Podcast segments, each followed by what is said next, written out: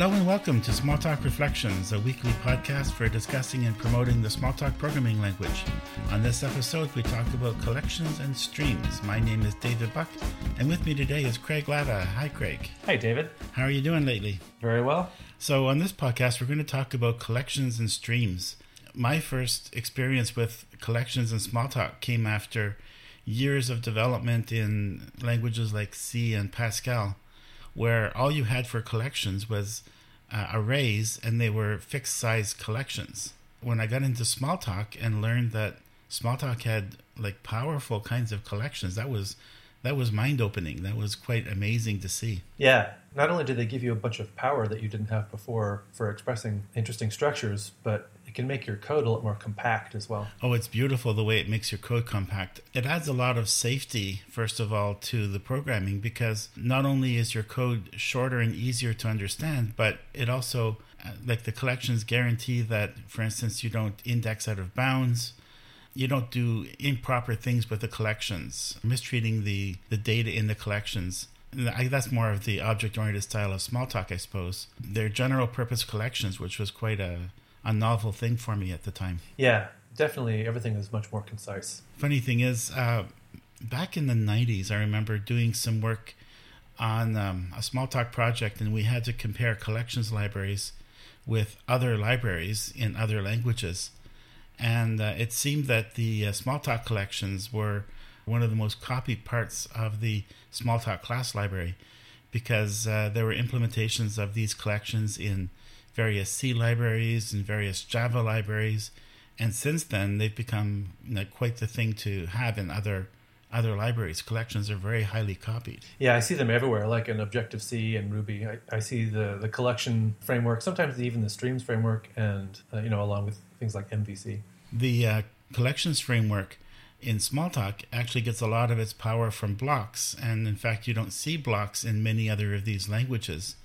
So they have to get around that with other constructs like enumerators or iterators, uh, which aren't quite as clean. They mostly copy the nice message interface that collections and streams have in Smalltalk, but then they have to add a bunch of other interface in there as well uh, just to make it work. One thing I've noticed about things like uh, C Sharp is that they, they tend to copy the basic idea of the class library, but they don't give you little simple methods that are easier to write, but they simplify your programming a lot. Things like last, right? The last element of a collection, trivially easier to write, but they don't provide it in the base library in C sharp. Right. So uh, it just feels whenever I go to other languages like that and use similar uh, collections libraries, they just don't feel complete. It's like I'm missing stuff. Yeah, that's frustrating. So um, collections uh, are, as we said, general and powerful. One interesting thing about collections is that they're typically untyped for most kinds of collections in Smalltalk.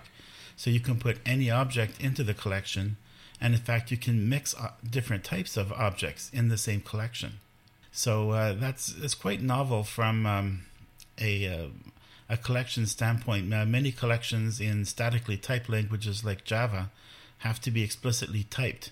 So you say this is the type of the element in the collection, and then you can only put those things in. Smalltalk allows you to put in anything. Yeah, and then you get all these useful protocols that you can use on collections no matter what's in them. You know, like for enumerating, evaluating a block uh, with each member of a collection, for example. And there are variations on evaluating a block with each member to, for instance, uh, evaluate a block on each member of the collection and only return a collection of the elements that uh, the block returns true for. That's called a select and a collect will give you um, a collection of all the results of evaluating a block. So those are the kinds of things that are very powerful in the collections library in Smalltalk that tend to be missing in other environments. Yeah, I heard a story that Dan Ingalls from the original Smalltalk group at Xerox PARC named the uh, enumeration protocol with this rhyming scheme select, collect, reject, and so forth because he was inspired by the uh, Arlo Guthrie song Alice's Restaurant where in that rap at the beginning he's talking about how he um, I think it was something to do with selective service. He, the government was, uh, you know, collecting him and rejecting him and so forth. So there's a bit of uh, '60s hippiedom uh, poking through there in the in the naming of things. Yes, I've uh, I've heard that story. That's that's rather humorous.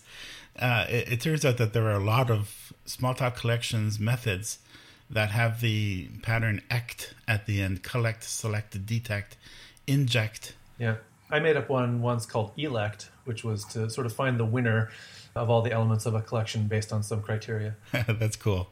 That's another interesting thing about the Smalltalk collections, and this goes for any Smalltalk class in the library, is that you can extend the classes that are there and add your own protocol to them. So if you want to add an electing method, you can add an electing method to collections. So they're they're very flexible in that way. Yep. One weird thing people find when they get into Smalltalk and start using collections is that the sequenceable collections, the ones that are ordered, they start with the index 1 as the first element of the collection. And who'd have thought that the first element of a collection would be index 1? But uh, that's not typical in most other languages. Yeah, most of the languages uh, have a more hardware oriented approach to how they structure information. So that's sort of an artifact of machine design. Yeah. Most of the time, one based indexing is exactly what you want. The first element of the collection is number one, the second element is number two every once in a while that turns into a bit of a pain, and zero based indexing would have been a bit easier. But in general, I find one based is the most natural one to use. And that's interesting. That sort of brings up streams because with a stream, you have the concept of what's your position in the stream. In other words, how many elements have you read out of the stream so far? And for that, that definitely makes sense to start at zero. So that's uh, maybe a hint in your code design. If you feel like you really wanted to have zero based indexing for something, well, maybe you should be using a stream. Yeah. And I found the other place where zero based indexing is useful is if you're talking about pixels in a bitmap and uh, you want to calculate what the next row is, having one based indexing just makes things difficult. Right. But it's a fairly rare occurrence where something is zero based more naturally than um, a one based index. Yeah, uh, for a collection, yeah, it, as opposed to a stream's position, how many elements have you read out? You want a, a, correspondence to how big is this collection. So it makes sense for the last element of a collection to be associated with a one based index. Yeah. So that, that makes it very nice. Uh, the other aspect of Smalltalk collections that I first saw in Smalltalk, although it may have existed in Lisp before, was that the collections were all growable. So I can take an order collection. Now, I shouldn't say all of them, but most Smalltalk collections are growable. So I can take a Smalltalk collection like an order collection, and I can keep adding and adding and adding elements to it, and it never complains that it's full. So uh, the fact that they're growable just means that there's no more worry about the size of a collection anymore. You can make it as large as you wish. Yeah, and that dovetails nicely with the concept of garbage collection. You can add things to a collection without worrying about having to grow it and then when you're done with the whole thing, you can just stop using it, and it just magically goes away. Exactly, and uh, there, if you're doing that, you might have to um, think a little bit about some, um, let's say, uh, performance considerations, because uh, if you're going to grow a collection and make a very large collection, and you know that ahead of time, it's probably good to pre-allocate the collection to be large enough uh, the way these collections work, they tend to make a small collection of maybe 10 elements to start with. And then as you add more and more elements to the collection, it keeps doubling the size of the collection. Every time it does that, it has to copy things over. So if you know you're going to have a collection of 2,000 uh, objects, make a collection that's of size 2,000 to start with. And then there's less copying when, when the collection needs to grow. Yeah, that's right. Collections are being grown for you, but it does have a cost, and there are things you can do to minimize the cost. And that's always the case. The, in fact, the fastest collection in Smalltalk is a simple array. That's the one that can get two elements the quickest. But just because you can get to elements fastest in an array doesn't mean that that's always the best collection to use for all purposes. It turns out that Smalltalk developers very seldom use arrays directly. They would rather use ordered collections just because they're easier to use. Yeah, ordered collections give you just a little bit of stream behavior without all the stream protocol and implementation. Now, I should say that uh, since we're talking a bit about performance, if you're using these collections, you should be aware of basically how the collection works because there are some operations that are very fast on some collections and very slow on others. You may have to think about how you're using the collection. Um, I once went to a shop where they um, had a performance problem and they asked me to look into it. And one of the key reasons for the performance problem was that they were using dictionaries backwards. There was a protocol called key at value. Given a value, give me the corresponding key. Oh, wow. And to do that, they had to search through the whole dictionary, which could be potentially quite large. Right. And uh, it worked, but it was slow. And by changing that to be a forward index dictionary, so they just used at, it made it much, much faster. Yeah, it's a good idea to familiarize yourself with the collection hierarchy because people have already experienced a lot of performance problems and made specialized collections to deal with them. And so you could probably take advantage of what people have already gone through. In fact, uh, there's a new collection that Cincom has just developed. It's called the TREAP, T R E A P, and it was developed exactly for that reason. They had a specific need for certain behaviors, and those behaviors were slow with any kind of collection that Smalltalk currently had. So basically, they wanted a, a collection that would have sort of quick dictionary like access. You could quickly index into the collection by a key and find an element. But they also wanted the elements to be ordered so that there was a distinct order. You could go backward and forward, and you could loop through in one order through the collection. So this collection is a combination of a tree and a heap, and they've um, put both protocols into one. Now, as always, there's a little bit of an extra cost that when you're adding things into the collection, it has to modify a little bit more data, so it takes a little bit longer to add into the collection, but it's still very, very performant. But now you can index in two ways instead of just one, so it made it much more valuable to them. Oh, cool. So um, I'll put a link to the uh, article on a TREAP in the show notes of this episode, so you can go have a look at that and see what that's about. Cool. Yeah, another note about performance in addition to being familiar with the code that's available for you to use, you should also be familiar with tools for measuring the need for cleverness. It's also a very good idea to be familiar with uh, time profiling and space profiling. My mantra with profiling is always before you do any performance tuning, profile it first. Otherwise, you don't know what you're tuning. I'm James T. Savage, and this is the Smalltalk Jobs Report. Bruce Brusonel, our EU contributor, reports that a position in Le Mans, France has been relisted, this time by Fastor. As before, they want a Smalltalk expert who has experience with VisualWorks, Store, RSM, Subversion, and Jira. Bangalore, India. Cargill is looking for a Smalltalk developer who has a bachelor's degree in computer science, MIS, or a minimum of five years of software development experience, as well as experience with Smalltalk VSE, Smalltalk VisualWorks 7.9, and SQL. Windsor, Connecticut, and Lafayette, Louisiana, USA. Artist Consulting, CGI, and Anna Data Consulting are looking for application developers who have experience with Visual Smalltalk Enterprise VSE 3.1, Window Builder Pro, as well as an overall 7 plus years IT experience with minimum of 3 plus years into design and lead developer tech lead role. It is considered a plus if you have knowledge or experience with any of the following. Health insurance domain knowledge, .NET, ASP.NET, C Sharp, VB.NET, SSRS, SSIS, SQL Server, Crystal Reports, RDLC Team Player, strong leadership qualities, on site offshore coordination, effective communication, and analysis and design skills.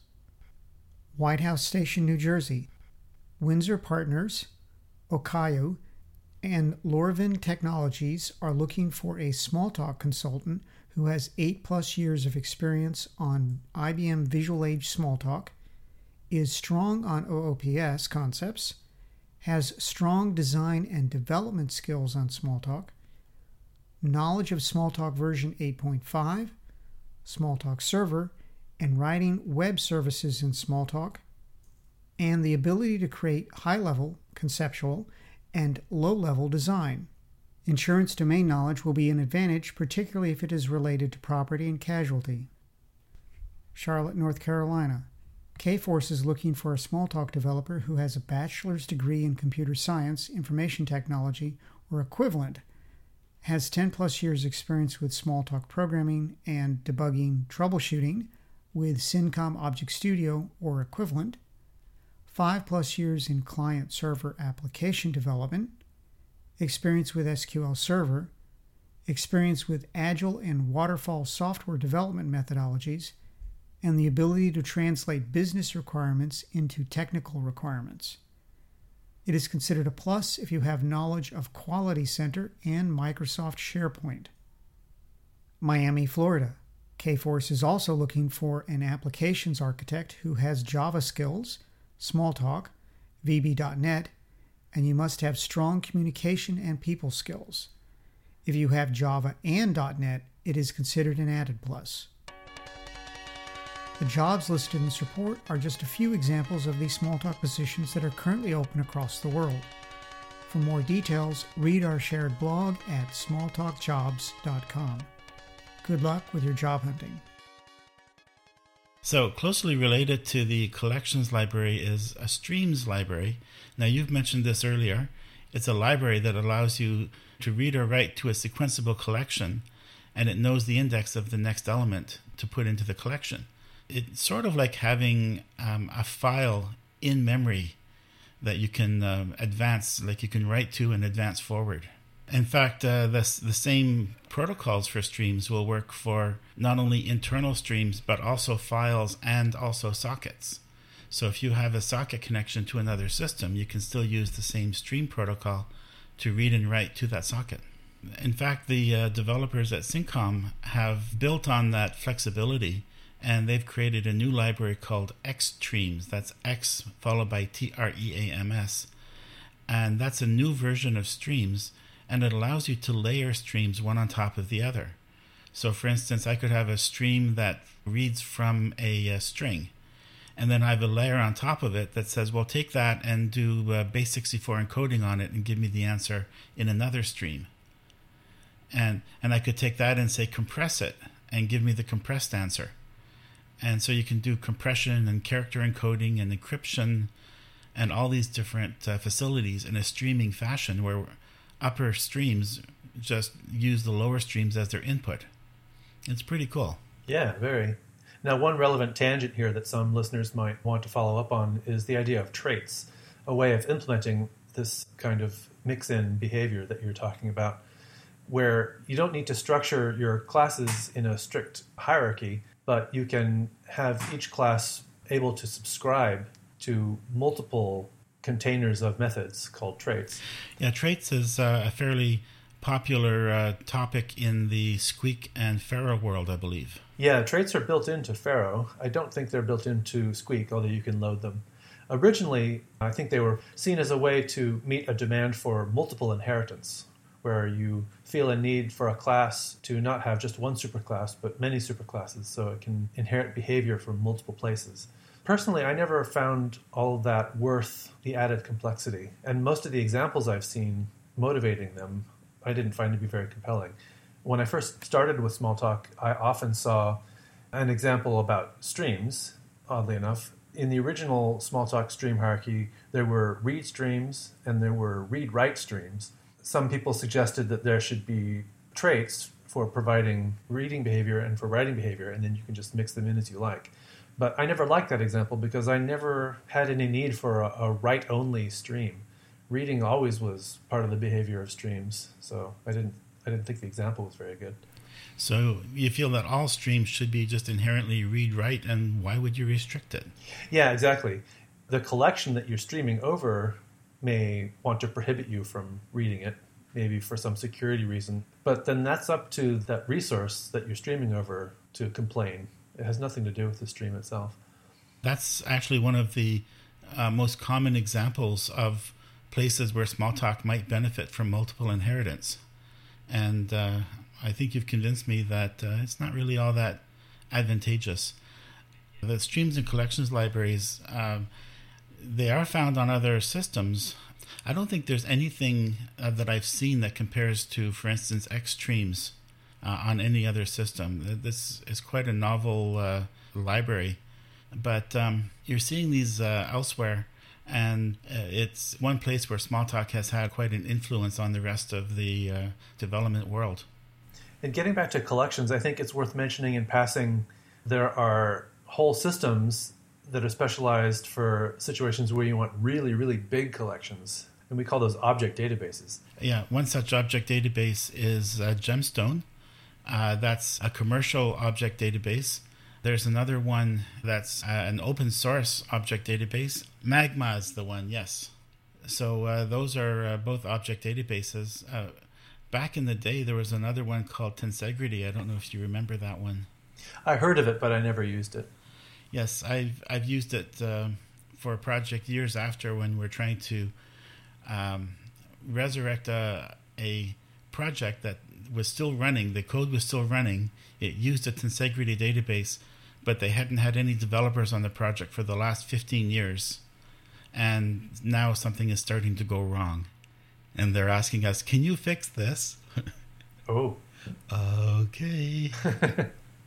yep.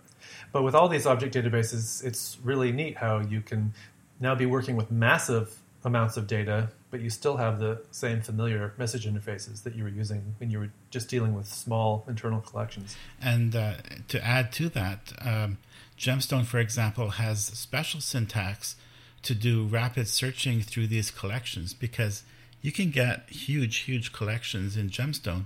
You still have to be able to find things quickly in them. And sometimes just ordinary dictionary protocol isn't quite fast enough in a distributed database like this.